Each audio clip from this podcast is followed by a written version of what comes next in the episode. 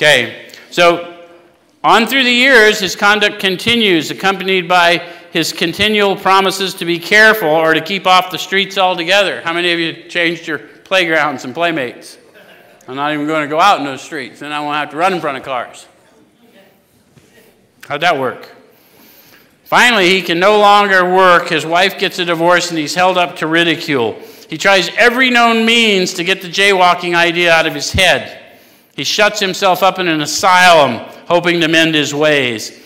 But the day he comes out, he races in front of a fire engine, which breaks his back.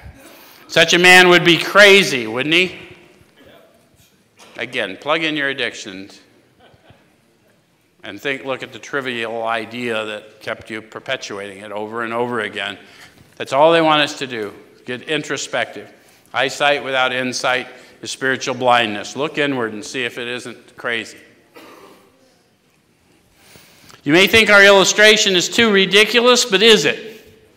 And now, some of you, I can feel you. We went to a powerlessness experience. Some of you are reflecting here, right?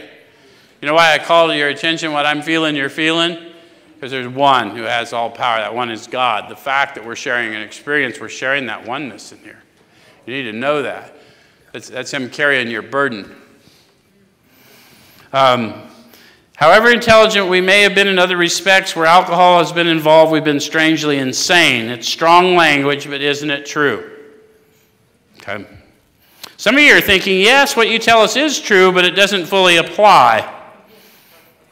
We admit we have some of these symptoms, but we've not gone to the extreme some of you fellows did. We talked about that, right? Nor are we likely to, for we understand ourselves so well after what you've told us that such things cannot happen again. We've not lost everything in life through drinking, and we certainly do not intend to. Thanks for the information. Guys, if you're here now and you're in this facility, you're going to meet people like that out in the fellowship that haven't had the experience you've had, and the only people that can tell the truth to them is you because you're the only ones who know.